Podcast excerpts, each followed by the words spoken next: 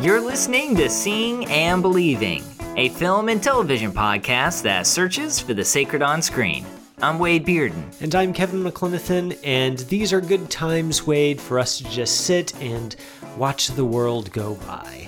You know, Kevin, I'd love right now just to float silently on a lake and watch the seasons turn.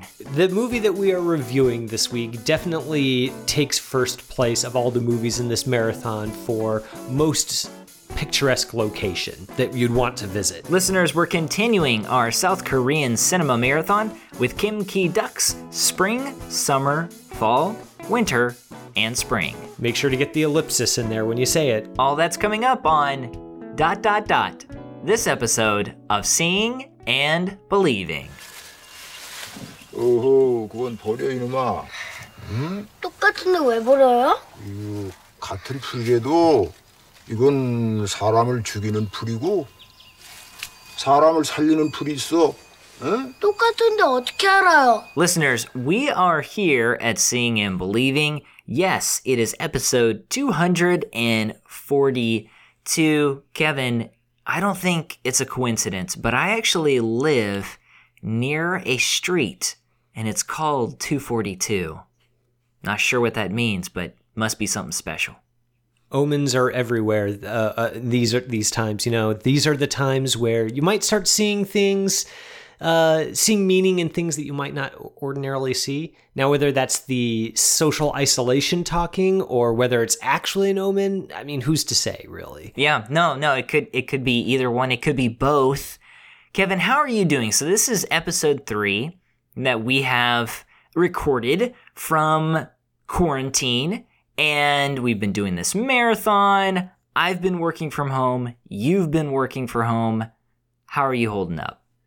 Yeah, I've been working from home, which means that I am about two weeks into my quarantine beard. So, you know, I'm working on, I'm getting a head start, I guess you might say, on the post apocalyptic scruffiness that is sure to be a, a runaway popular aesthetic in the days to come. So I'm just plodding along with that. Really wish that up here in Chicago it would be at least a little sunny so there'd be something interesting to look at out the window, but you can't have everything. How are you doing? no, I feel like I'm, you know, we're, we're doing all right. Uh, I mentioned that I, I think I might have broken my toe. It's feeling much better. I can kind of briskly walk, even maybe jog a little bit. So that's that's nice. It healed up pretty quickly, and the kids are doing a uh, you know fairly decent. I, I don't I still don't know if they know that we're on quarantine because they're just having a good time with all of us all around all of the time. Yeah, well, I an important question is: Are you having as good of a time with everyone around all the time? you, you know it.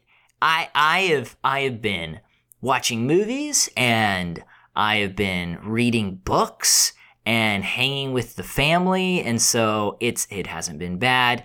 Obviously, um, praying for so many people affected, and I'm not sure if any of our listeners have been affected by this uh, in any other way other than you know kind of what we're all uh, going through right now. But if so we're, we're definitely thinking about all of them.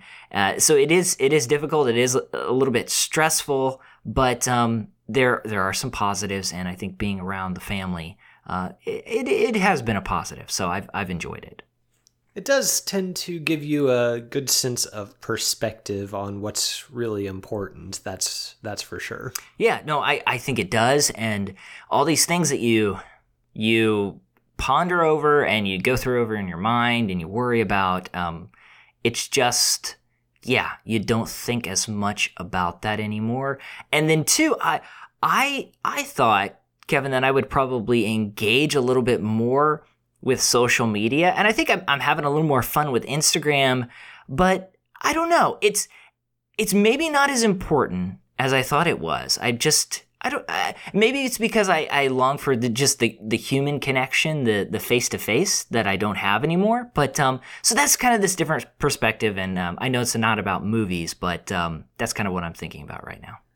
Yeah, well, the movie that we're going to be talking about this week is probably a really good fit for uh, that whole line of thinking about you know getting a sense of perspective uh, thinking about what's really important. Just sort of like we said in the intro, watching the the world go by and, and things progress. It. I don't know. I, I personally watching this movie, it felt very appropriate somehow for our current time. So Yeah. I'm looking forward to talking about it. Well, and if March, the month of March, have if it's felt like it's taken 30 years instead of 30 days, 31 days to get by, uh, this film actually takes place over 30 years. Spring, summer, fall, winter, dot, dot, dot, and spring follows a young boy who is raised by a Buddhist monk. Each season jumps forward in time, and audiences watch as the boy eventually grows into a man. Set on a floating temple isolated on a picturesque lake, spring, summer, fall, winter, dot, dot, dot, and spring is a tale about the passing of time, as well as the various challenges associated with life. Kevin, by reputation, director Kim Ki Duk is known for some of his more violent fares. By comparison, however, this film is relatively tame. A good word to describe it with is reflective.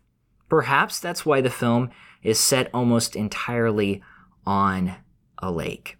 To get this discussion started, my question to you is this Did you sink into spring, summer, fall, winter, dot, dot, dot, and spring's wavelength? Or did you find the movie's meditative pace a bit too relaxed for its own good? No, I uh I got into this film pretty much from the word go. There was just something about the rhythms that Kim uh, puts into the the film, the the way he he has shot set up, the way that he kind of almost opens a story to us with every one of these seasons. So every single season, you know, there are those two doors. They're ornamental. They are uh, isolated. They're not part of any greater edifice. It's just this doorway and these two doors. And at the beginning of every single season, Kim has those doors kind of open up on the lake and that uh, dwelling place floating in the center of the lake. And we kind of move through the doorway into that section of the story. And it really did feel almost like the beginning of a new chapter of, I don't know, of a bedtime story or just of a really good book where you just kind of sink into it and you look forward to the next stage in the story. And I don't know, something about the pacing and that rhythm was just really beguiling to me and I fell into it right away. I liked this film quite a bit, frankly. I'm really curious to hear your take though. Yeah, no, I I think that I got on this wavelength pretty well. I like the meditative and reflective nature of this film. And you mentioned those those doorways uh, that feel almost like a like a book cover, kind of a book opening up and a book closing. Uh, this is a film about the chapters of our lives that we go through, and characters are literally walking through these these doorways, walking through these different sections of their lives. This is a a parable, and there is there's some big action in this movie, and I think that it works because it's emphasizing the the moments in our lives that take us by surprise for good and for bad.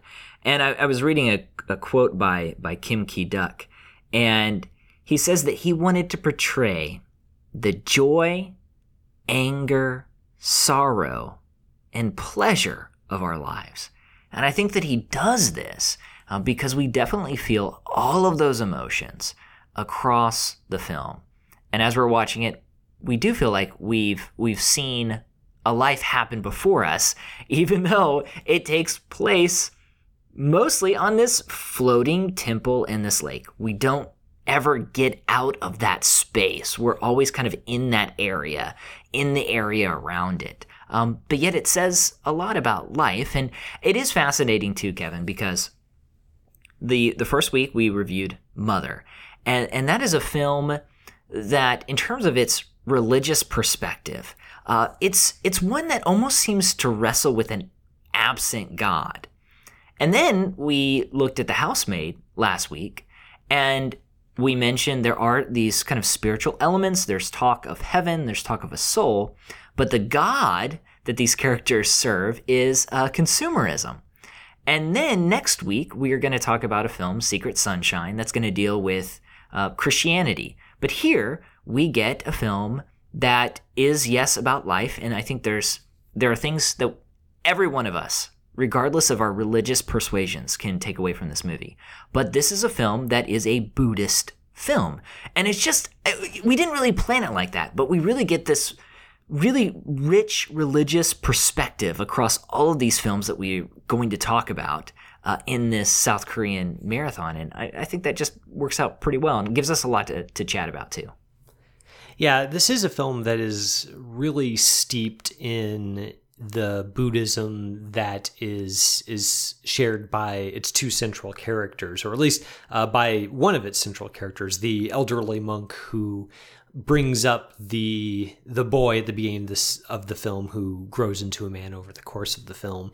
And you see that a lot of course in the the episodic nature. It kind of evokes almost the the cycle of rebirth that's a part of buddhist belief. There's the overall structure of the film which begins with spring and ends with spring and with the places that are uh, the the young man is at at the beginning of the film and at the end of the film there's a sense of the cyclical nature of existence there as well. So it is a very Buddhist film, but watching this, I I did feel that there was a whole lot of resonance with uh, with my own perspective as a as a Christian viewer. One that I, I guess boils down to the fact that it has a very clear eyed view of human nature, of the fact that you know humans are made in God's image and are capable of great good and great beauty, but also capable of some very dark emotions, impulses, and actions. And Kim Ki Duk really sketches all of those things out over the overall course of the film. And he finds moments of real beauty and real redemption, even in the midst of the stormier passages of the film. And one thing that I thought was was really interesting was every chapter of the film, uh, there's a climactic moment where a character is weeping weeping very strongly. For instance, in the very first chapter, the the young boy is discovering that a little bit of mischief that he was making led to the death of a small animal. And when he feels that remorse, he just breaks down in tears. And that kind of emotional button on every one of these passages is present. The, there's a, a scene of somebody weeping violently at the end of the summer passage, the end of the autumn passage, the end of winter, but you don't really necessarily see it in the same way at the very, very end of the film. And I found that that that overall choice of Kim to structure the film that way really spoke a lot to kind of the human condition in a lot of ways, but also in the ways that there's this mingled joy and sorrow, like in that quote that you cited from him, Wade, that really characterizes the human experience, regardless of what part of the world you live in or what religion you subscribe to. Yeah. And then also, in addition to that, would be just the ripples that we experience in life, and that our decisions at one moment will kind of affect, it will affect us and others later in life. And we definitely get just a, a visual motif in terms of the ripples on the lake, um, but we see that in these characters' lives. I love the shots, Kevin, where we're just kind of sitting on this floating temple and we watch as the the temple of course stays in the same position in the shot because the tripod is on that platform but the settings around it is moving because that platform is floating. And it does give us the sense that time is marching forward. Um, if you don't know when this movie is set you actually won't find that out until, man, maybe 20, 30 minutes into the film when a couple of characters arrive to visit this holy man and the Buddhist monk in training. And we see their modern clothes and we realize, okay, so this film, you know, is made in 2003 and it actually does take place probably around 2003. We later see a cell phone. And it just goes to show you the um, it's it's a movie that's I wouldn't say outside of time, but it could it could happen at any moment um, because this is kind of this cycle in life. Uh, we definitely get these uh, Buddhist elements, and I am not an expert at all in Buddhism, um, but every I think almost every single section of this film has uh, an animal in it and usually there's one animal that becomes kind of the symbol of that section. So you've got a group of animals at the beginning. You talked about how the young character ties rocks onto these animals. Uh, but then next you get a rooster. Uh, and that rooster represents this sort of young love. The next you get a cat. Uh, I believe that in this particular context is is something that wards off evil spirits or is a, is a good omen. Uh, next you get a a snake. Next, you get a turtle. So all these kind of images that work within uh, Buddhism. And, and, then, of course, I, I, think one of the big thrusts of this film uh, is the idea of, of attachment. And of course, in, in Buddhism, uh, Buddhism is very much concerned uh, with the downtrodden and the poor and the suffering. At the same time, um, Buddhism teaches that you can't get too attached to this world because everything uh, will eventually be gone. And so the the way to protect yourself uh, is not to love more, but almost to love less, or maybe love in a different way. And uh, we see that emphasized, especially in the romantic storyline that takes place during quote unquote summer. And this young man, he forms a relationship with this girl who comes to visit. And his master tells him, no, like, be careful. That's going to lead to murder because you can't keep that love. And so it's kind of fascinating to interact with that and to try to parse out what uh, Kim Ki Duk is trying to say here and what he's trying to emphasize with this film. Yeah, there's there's that Buddhist sensibility that runs throughout this film, as we said before, and in some ways, it, it does run counter to uh, what you know Christians would say the point of being human and being in creation is. Um, that's the the idea of re- renouncing attachment to things isn't isn't it's adjacent maybe to to what Christianity teaches, but it's not fully all the way there, but it does have some resonances, as I said earlier, with the Christian experience. And I think that the the two middle sections, the summer and the autumn sections, that deal a little bit with uh, this the the younger man's uh, attachment to uh, this girl that he falls in love with, and then the the consequences of that love I think really speak to how good things can be both twisted into into evil and how evil things can also be transmuted into good things. There's this this wonderful section where one character who's who's committed uh, a, a crime has to sit and sort of carve out a bunch of symbols onto the dock of this uh, of this floating temple.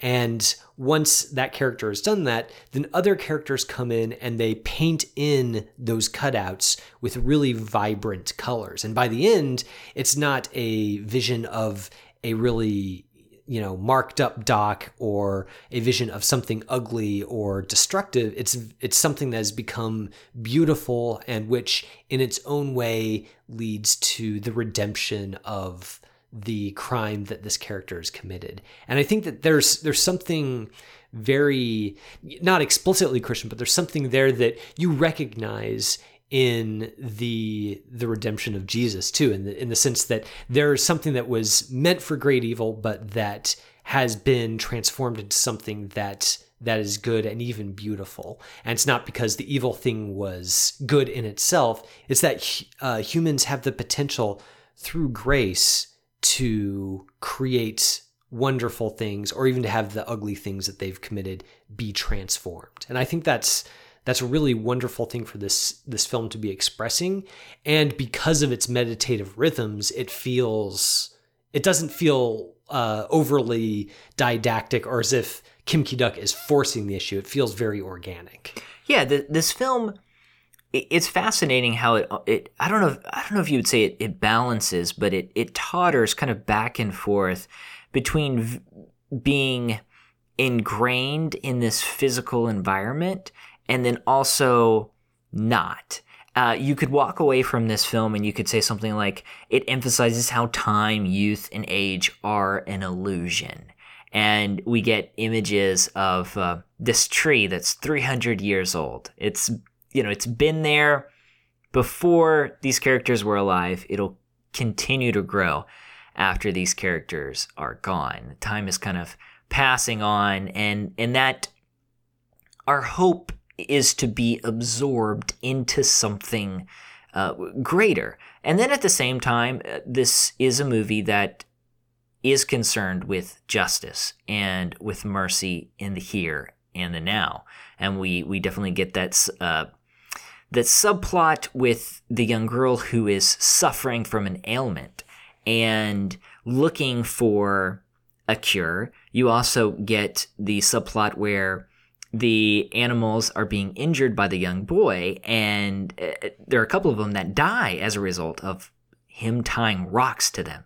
And you see this, uh, you see this emphasis on protecting and stewarding uh, the here and now. So it's this kind of this uh, back and forth, and I, I think there's something to to just getting in this movie's rhythm and just kind of sitting with it and just kind of living in this space and sitting in this space and watching time pass by.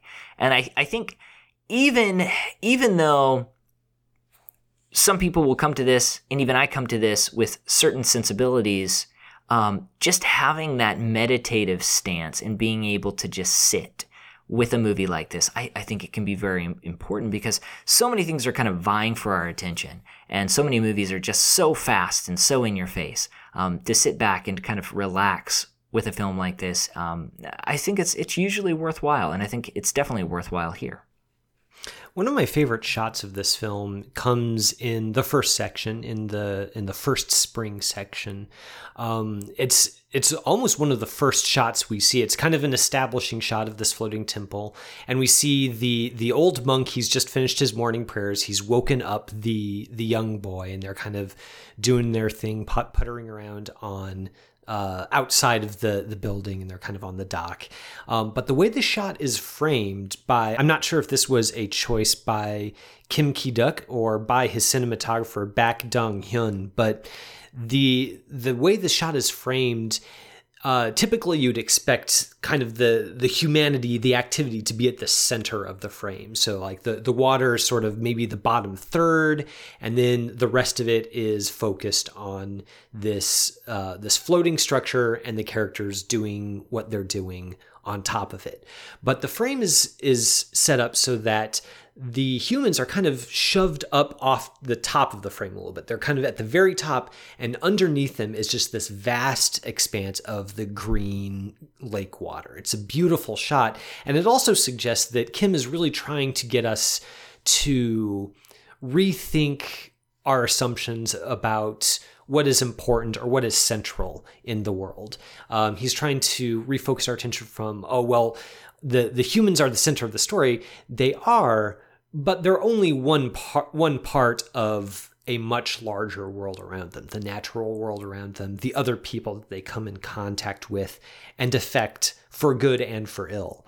And I think that shot is really an encapsulation of that sensibility and why I appreciated this film so much is that once you you get into it, you realize it, it's less about trying to make a point or trying to really flesh out these characters in in a traditionally dramatically satisfying way, but more about teaching you a way of seeing, I guess. And that's I think something that Kim succeeds with flying colors with this film is that he does teach us a way of seeing and especially for those of us who who aren't buddhists or who aren't from south korea learning to see in that way is valuable for a whole host of other reasons as well. Yeah, and and I I love. I mean, there's so many different shots that I love, and I appreciate how the film, of course, changes with the seasons, and every new season, I'm you know thinking to myself, oh wow, just check out the scenery and how it's different from you know spring or how it's different from summer, and there are beautiful images in every single season, and even in the winter we get these beautiful images of, of the snow. And even though that's an incredibly harsh environment, there's still beauty to be found there. And I think visually, what he's highlighting uh, is that with every season in life, there are there are new changes, um, but there's beauty in those changes, even when it's not easy, even when it's somewhat harsh. And of course, winter is uh, highlighting um, old age. There's still beauty to be found in every single uh, area. And, you know, we're, we're talking a lot about this this virus, and we're talking a lot about who it affects and uh, who it uh, doesn't affect as much.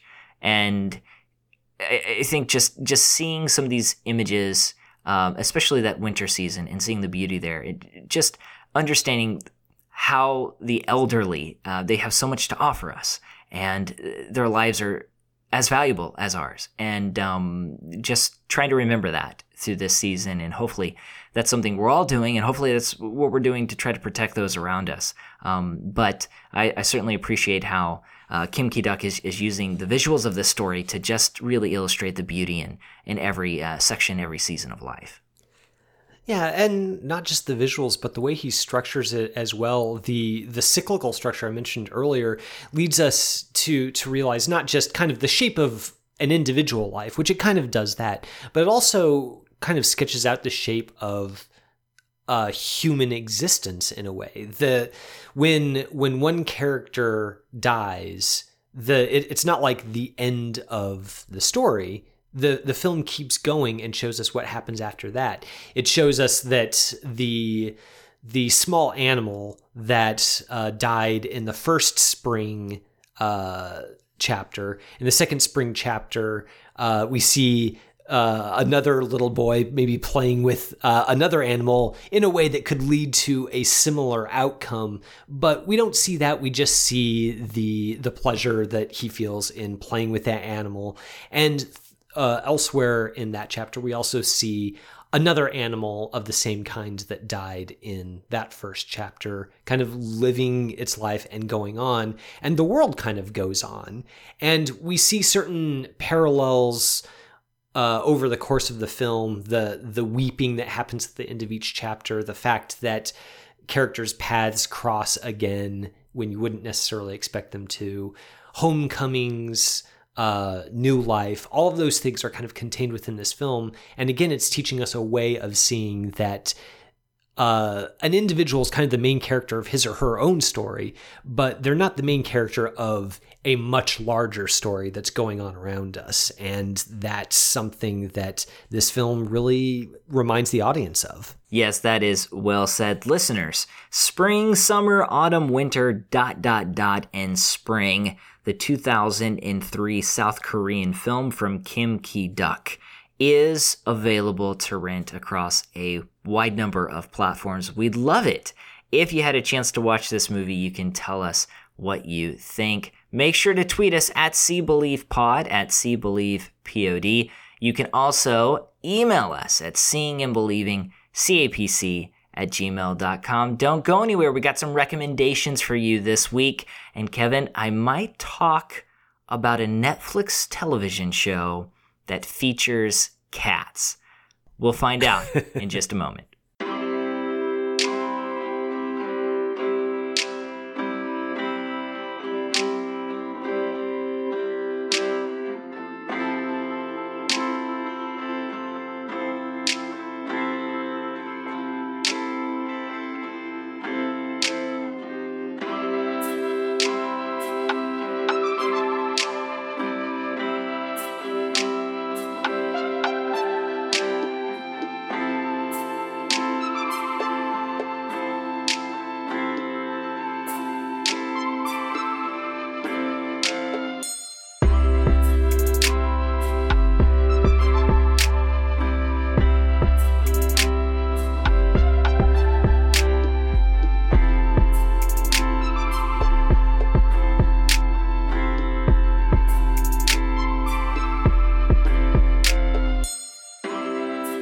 That song is High Life by Carlo. Listeners, we want to take a couple of moments and thank all of you who've chosen to support us via our Patreon campaign. You help us keep the show going, and we very much appreciate it. We got a lot of different donation levels. One of those is the What Can You Buy for $5 level. We love that level. There's good, good perks on that level. And Kevin, I was just thinking about it. Uh, if somebody wanted to know what they could buy for five bucks, they had some change on their dresser, it equaled five dollars. What could someone buy with that change?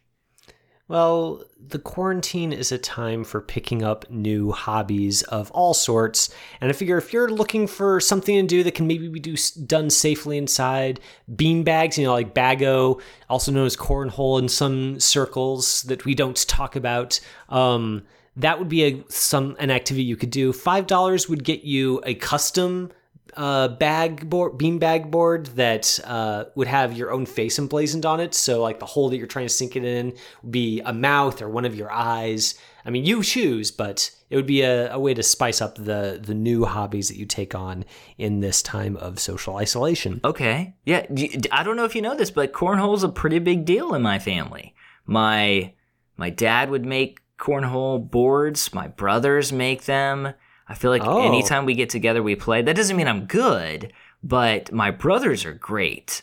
Um, so yeah, so you so you have some special insight then on what the going rate is for such custom cornhole boards. Yeah. Um, so maybe you can speak to whether five dollars for one of them is a steal or is just outrageous. Well, yeah, my I mean my brothers have made sports teams ones, um, and I will say this: if you can build one for five bucks, then if you can buy one for five bucks, uh, you should get that all day because that is a deal, especially with a face okay. on it. I mean, that's yeah. extra. And especially if it's your own face. I mean, I don't know. I, I don't know if I'd want to see my face at that size, yeah. but you know, different strokes for different folks. Yeah, no, I think it could be great. Listeners, if you can't get to that deal right now, make sure to head on to our Patreon page. It's patreon.com forward slash seeing underscore believing underscore podcast. Like I said, we very much appreciate it. We also appreciate everyone who rates and reviews us on iTunes and also subscribe. Subscribe is a huge deal. If you just hit that subscribe button, that helps us out a lot. Just search Seeing and Believing. You'll see it pop up on iTunes. Make sure to rate, review, and subscribe. It does a lot to help the podcast. Yeah, it sure does. If you feel like giving $5 to help supports a larger family, not just seeing and believing, then saying those $5 to Christ and Pop Culture's Way is a great bet. It gives you some perks. It lets you have access to the members only forum on Facebook. And Wade, from what I understand, we have some seeing and believing listeners who are members of that forum. And one of them has started up his own movie related project to help us all get through these, these quarantine days. Yeah, so Elijah Olson is a Patreon supporter, and he's also a member of Christ and Pop Culture. And a couple of weeks ago, he invited everyone to watch Raiders of the Lost Ark with him via a Google Chrome extension called Netflix Party. And I cannot pass up a viewing of Raiders of the Lost Ark. It's one of my favorite movies.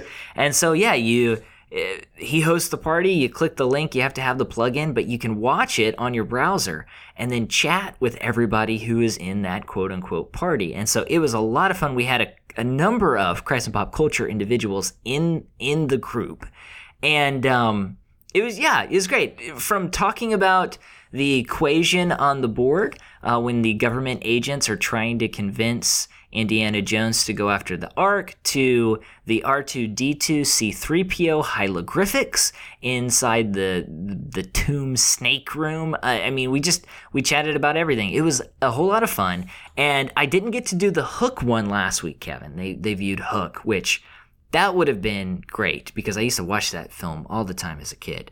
Uh, but this week, it's Inception. I love Inception. Listeners, will probably remember that it was on my top 20 of the decades list. I think it's a great movie. Uh, so it'll be fun to sit down, watch that film, and then chat with some people. So, uh, yeah, head on over to the members only group and search for Elijah Olson. He has that there. It's yeah, it's gonna be a lot of fun. So hopefully, I can at least watch part of it, if not all of it, this Friday night. Yeah, well, seems seems like a steal for for only five bucks a month to have access to stuff like that. That sounds really fun, Wade. I made the decision before the whole lockdown happened that for Lent I was going to give up social media, and I've stuck to that. And it's been good. It's been overall a good choice for me personally to step away from that world for for a good time to just sort of reflect over the season of Lent it has had the unintended side effect, though, that I miss out on fun things like that movie night. So hopefully, I'll be able to get back in the swing of things once once Easter comes and my Lenten fast has ended. But yeah, that sounds like a lot of fun. Yeah, no, it's great, and it's a cool way to. Uh to get together with people, right? I mean, we're all kind of on our own, and uh, it's nice to, to, talk and hang out. Uh, through a digital platform. So make sure you check that out. You can also tweet us once again at CBelievePod, at CBelievePod. Any questions or recommendations about the show, provide us feedback and email us seeing and believing CAPC at gmail.com. Kevin, we've reached the part of the episode where we recommend something from the world of television and or film to our listeners. I know people have some time on their hands. What do you think they should watch this week? Well, uh, we were talking about how spring, summer, fall, winter, and spring is helps us see the the overall shape of a life, and I was thinking about that a lot as I was coming up with a recommendation for this week. And you know, we we give the the biopic genre a little bit of a of, of a bad name around here. There we we watch so many and so many of them are just not very good. But there is one biopic that I want to highlight this week that does really a good job of giving you the shape the the impression of the shape of an entire life. And I'm thinking of the 2007 film uh, from Olivier Dahan titled La Vie en Rose. This is a biopic about Edith Piaf, the famous Parisian singer who whose songs kind of became anthems for for basically an entire nation uh, during her life, and just a giant, uh, incredible voice. And in this film, she's played by the great Marion Cotillard, and this is arguably the film role that really put her on the map in terms of her international stardom. She was, you know, very well known in France, but this was the role that really made a lot of audiences outside of France sit up and take notice, and she's incredible in it. There are few films that I can think of where the star kind of portrays one person from both in their youth and in their old age and is just excellent at all those stages. I think of like Orson Welles and Citizen Kane. That's the kind of level I'm thinking wow. of for Marion Cotillard in this film. She is very good, and the film is very good as well. So definitely check it out if you're in the mood for a biopic, but you want a good one. En Rose is the movie for you.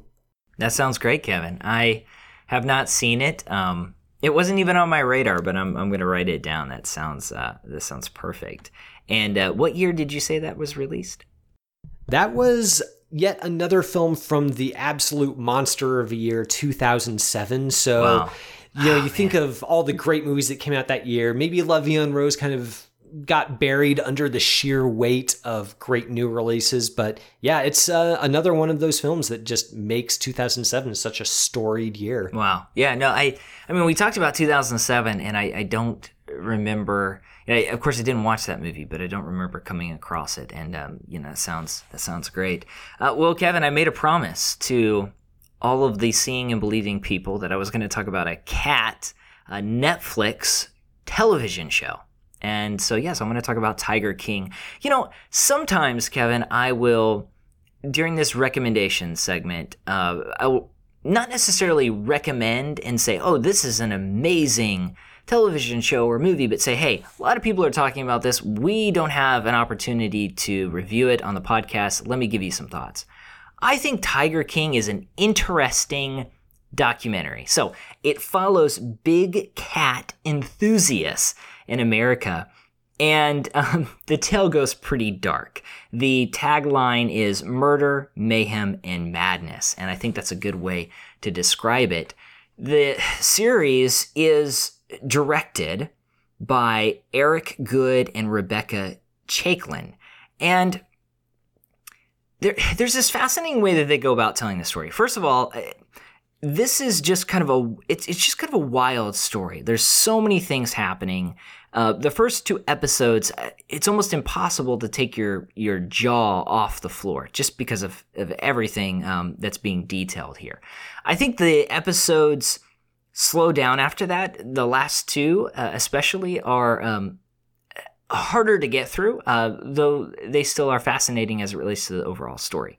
The characters, uh, there's not a lot of humanity given to these characters. Um, and I, I don't know, maybe, maybe it's it's really difficult to do that because these characters are very eccentric and strange and even dangerous. Um, but this is one of those television shows that you watch it and say, wow, that was pretty weird, pretty strange, very entertaining, and then you want to go talk about it with other people. So that's kind of my take on this show. It's not a great documentary series it is a interesting and even entertaining documentary series, and you you watch it and you say, you know, wow, I'd love to see a feature film on this.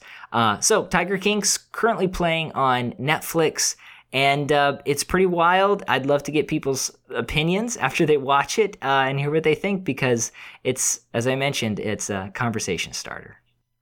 So my wife and I just finished watching the last episode I think yesterday. So, you know, it's very fresh in my mind. Okay. And I agree with you. It's just, it's a fantastically entertaining documentary series, partly because you just can't believe that some of these people yeah. are the way they are. And not just like, you know, of course, the central character, Joe Exotic, is very colorful, very outlandish. So that's not all that surprising, but he's surrounded by, uh, you know, other big cat owners or the people who help him run his Oklahoma Zoo, and all of them are just very you you get the sense that a whole documentary could be made about each one of them. Mm-hmm. And I guess maybe uh, overall my reservation about the show isn't so much that it's not good, it's it's more that it just feels like there's so much going on with it that maybe uh, having had less space for all including all those elements maybe like for a feature film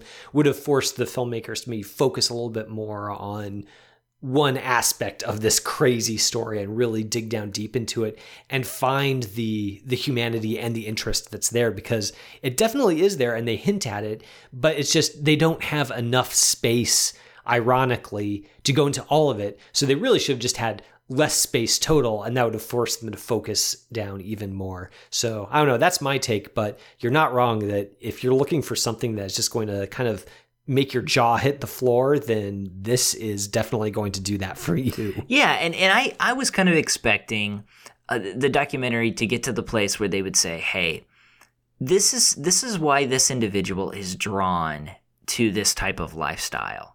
This is the factors that kind of lead to just everything. They want to be around these powerful animals. They want to be a leader. They want this attention from adoring fans. This is this is what we as humans pine for, and this is what this is how they are fulfilling that need in a way. This is how they're distorting that need to be known, to be seen, and um, the film doesn't get there. And or the, the television show doesn't get there. And uh, it's fascinating too because Carole Baskin, um, she's kind of a big part of the first few episodes. In the last two, we really get into the the murder for hire subplot, and it regards her character, but she kind of goes into the background. So it's just it's a lot to juggle, and I don't know if the documentary always kind of um, pulls that off. But I mean, Netflix really hit it big with this one. Just at this moment where everybody's kind of watching television indoors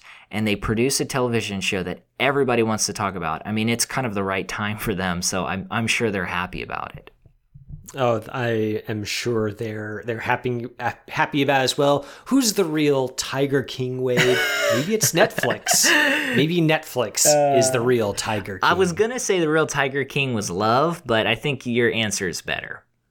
Yeah, I don't know if we can really get away with that. Uh, listeners, that's all we got this week. Thank you for listening to today's episode. It's brought to you by our Patreon supporters and ChristandPopCulture.com. Our producer is Jonathan Clausen, who every week helps us to search for the sacred on screen. I'm Wade Bearden. My co host is Kevin McLenithan. And until next time, this is Seeing and Believing. You have been listening to Seeing and Believing, an official production of the Christ and Pop Culture Podcast Network. Please rate and review the show in iTunes and check out our other shows at christandpopculture.com slash network. Theme music by Alexander Osborne and Lindsay Miz, used under Creative Commons License 3.0.